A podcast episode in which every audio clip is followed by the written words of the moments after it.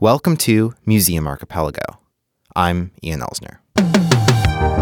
Museum Archipelago is your audio guide through the landscape of museums.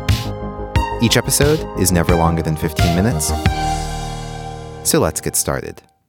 I'm Marieke Van Damme. I am the person behind Joyful Museums.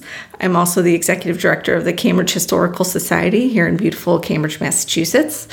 I'm a board member for NEMA, the New England Museum Association, and I'm the co host of Museum People podcast. Marieke refers to individuals connected with the museum field, including museum workers, as museum people. In 2016, Together with other noted museum bloggers, Marieke tried to find out the reasons museum workers leave the field. Last month, they published a summary of their findings. I used to work for the Park Service. That was my first museum job um, in Alaska. And I was working on a project, and I had some other people come in for the project. And I just got to know other museum people, which I had never known before. I hadn't been in the field very long. And I was just like, I turned to someone, and I was just like, museum people are kind of weird. And he was like, no, yeah, it's true. I was like, okay. And at that moment, I should have really internalized that more, put that question out there, mm-hmm. um, because it, maybe it's not that museum people are weird. It's just that working in museums can be very hard. And I I noticed that as I kept going. I moved out to Boston. I got my museum studies degree here at the Harvard program. Um, I started working at small museums, volunteering at places, and I just, over time, was just struck by going into work every day and working at an institution with objects that I loved, history that I loved, some really amazing people, but also daily faced with we don't have enough resources. I'm never going to get paid enough to really justify my lifestyle and the degree that I paid for. And all of this um, and and I just I never saw that getting better as uh, my dentist told me to stop grinding my teeth as I saw friends just bowing out like I can't do this anymore um, as I would you know cry in meetings and I think that over time I just sort of started to look at this and thought this is stupid. This is something we should all be talking about. I formally put all this together in my own mind around 2014 with a project called Joyful Museums, um, where I really just said, like, guys, I think this is a problem. And I kind of threw that out there into the museum community. And I was hoping that people were going to say, like, no, no, no, it's just you, like, get a grip. Um, that didn't happen. I had, uh, I did a survey myself, and um, the answers I got were just, just truly heartbreaking. Like, like there was so, a lot of illegal stuff happening and you know i've worked at small places and you don't have hr and you have people who are not trained to be hr and yet there they are and just like bully all the bad stuff yeah. that you can imagine um, so i had a conversation so i was doing that for since 2014 and um, sort of spreading the word around that and then at, in, at aam in, in 2016 some colleagues and I um, really got together, uh, Claudia, Sarah, Dawn, and I, and just really were like, you know, this is a problem. One of the most common responses from your survey, which was why do you leave, had to do with money.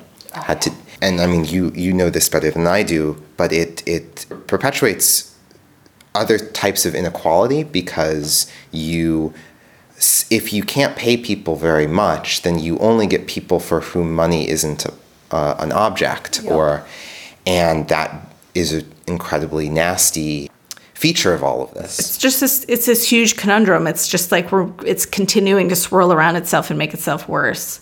Like there's money is at the root of it. And I don't want to say museums are unique because all nonprofits suffer from this too. But that's what nonprofits are like. It's like something about this country which is crazy, which we won't go into, but it says like there's this rule that if you want to make the world a better place, you join a nonprofit. But when you join a nonprofit, you're not allowed to make an honest living. And you're supposed to just do it for the love of it. Mm-hmm. And how do we fix it? And we're probably more susceptible to discrimination on other levels. Like you you you need a master's degree to get a development assistant job. Right. And that's just crazy, especially around here. You know, people ask me, how did you get in the museum field? It's so competitive. I started in Alaska. they hired me just because I was around. um, and, and, not everyone has that luxury to go to Alaska to start a job. Um, I was lucky because I was in AmeriCorps Vista and I got paid, you know, a stipend, and that's how I ended up in Alaska. But a lot of people can't do that. You know, so anyway, sorry, yes. Anyway, no, all that to say, I agree. No, but this is exactly this is exactly the problem and it's not going to be fixed you know it's not going to be fixed in 10 years and and so um, for the people who care about this kind of thing, it's going to be the rest of the life, basically, is going to be focused on this fundamental thing. And surely part of doing this survey and putting it out there like you have has been because you want to have this conversation. Has, has it felt like the response has been adequate? I think a lot of people, it was really nice to have it out there, get people talking about it because a lot of people stepped up and said, yes, um, this is an issue. Because I think that, you know, previously when I did my research, it was about, I was basically coming from the premise of we're all kind of miserable in our jobs. And that's a hard thing for people to come out and agree with because no one wants to be on record as saying, yeah, no, our jobs are crappy and I get bullied, you know, because there are repercussions. So I think that the way we phrased this as leaving the field is like a result of everyone's, you know, group angst. Um, I think it was safer because that shows employers, you know, if you don't treat your workers better, they're going to leave and that costs you money. Right. I wish more people were, more organizations were mindful of that. So many organizations I know museums are like, well, that's that's just how it is, and the, yeah, you know, we're going to pay them poorly, work them to death. They're going to go somewhere else, but you know, at least we got those couple years out of them. And there's someone else ready right behind them. Absolutely. Yeah, who's overqualified. Absolutely. Yeah. I have I just hired for my archivist here, part-time archivist, 2 days a week, and I got like 50 responses. It's crazy crazy. We're flooded. I mean, that's a whole that's a whole other issue why people are unhappy. But yes, pay number one. Can you review from memory a couple of the other things that you found, the other issues uh, that people brought up as to why they may have left, why they leave. and the again, I think that that's a, that's super interesting to know that that framing was deliberate to kind of move around the why are you unhappy? Yeah.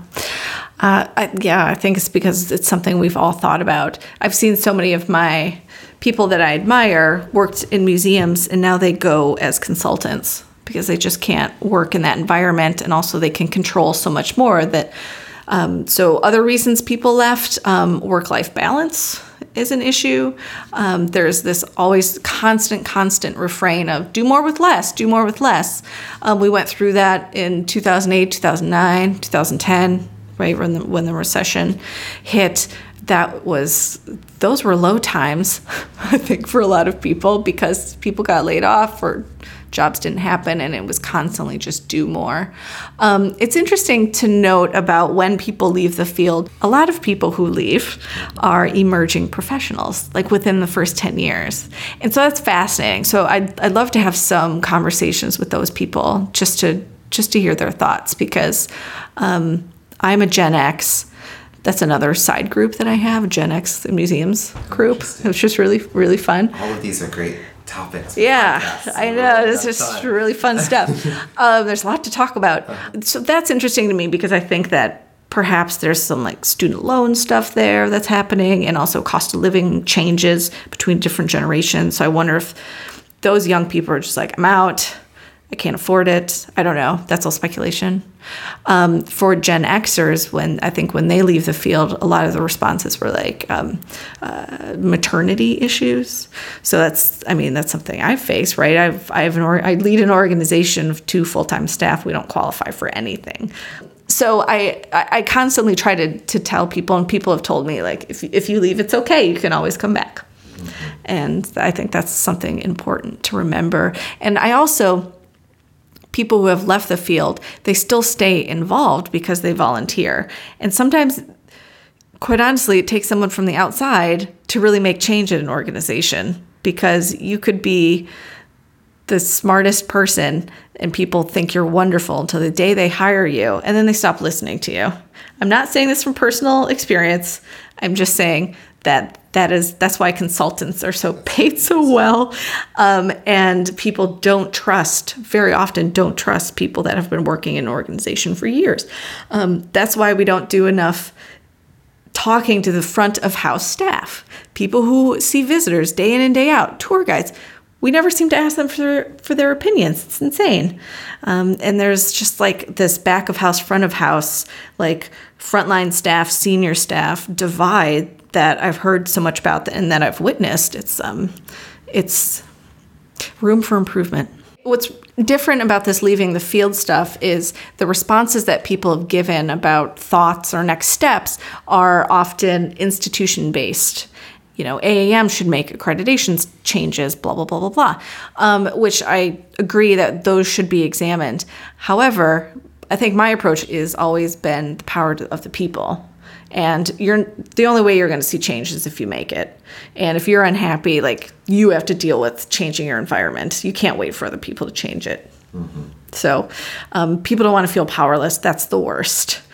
That's why I encourage people who are just having bad days to, yeah, go look at other jobs because mm-hmm. you're going to feel better.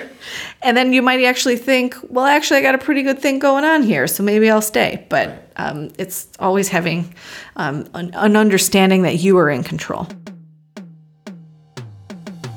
This has been Museum Archipelago. We hope you enjoyed your visit. For more information or to submit feedback, go to museumarchipelago.com or museum underscore go on Twitter. Next time, bring a friend.